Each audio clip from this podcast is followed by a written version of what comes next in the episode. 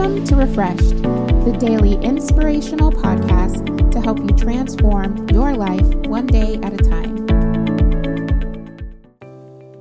Isaiah 26 3 and 2 Timothy 2 23 to 25. You will keep in perfect peace those whose minds are steadfast because they trust in you. Don't have anything to do with foolish and stupid arguments because you know they produce quarrels. And the Lord's servant must not be quarrelsome, but must be kind to everyone, able to teach, not resentful.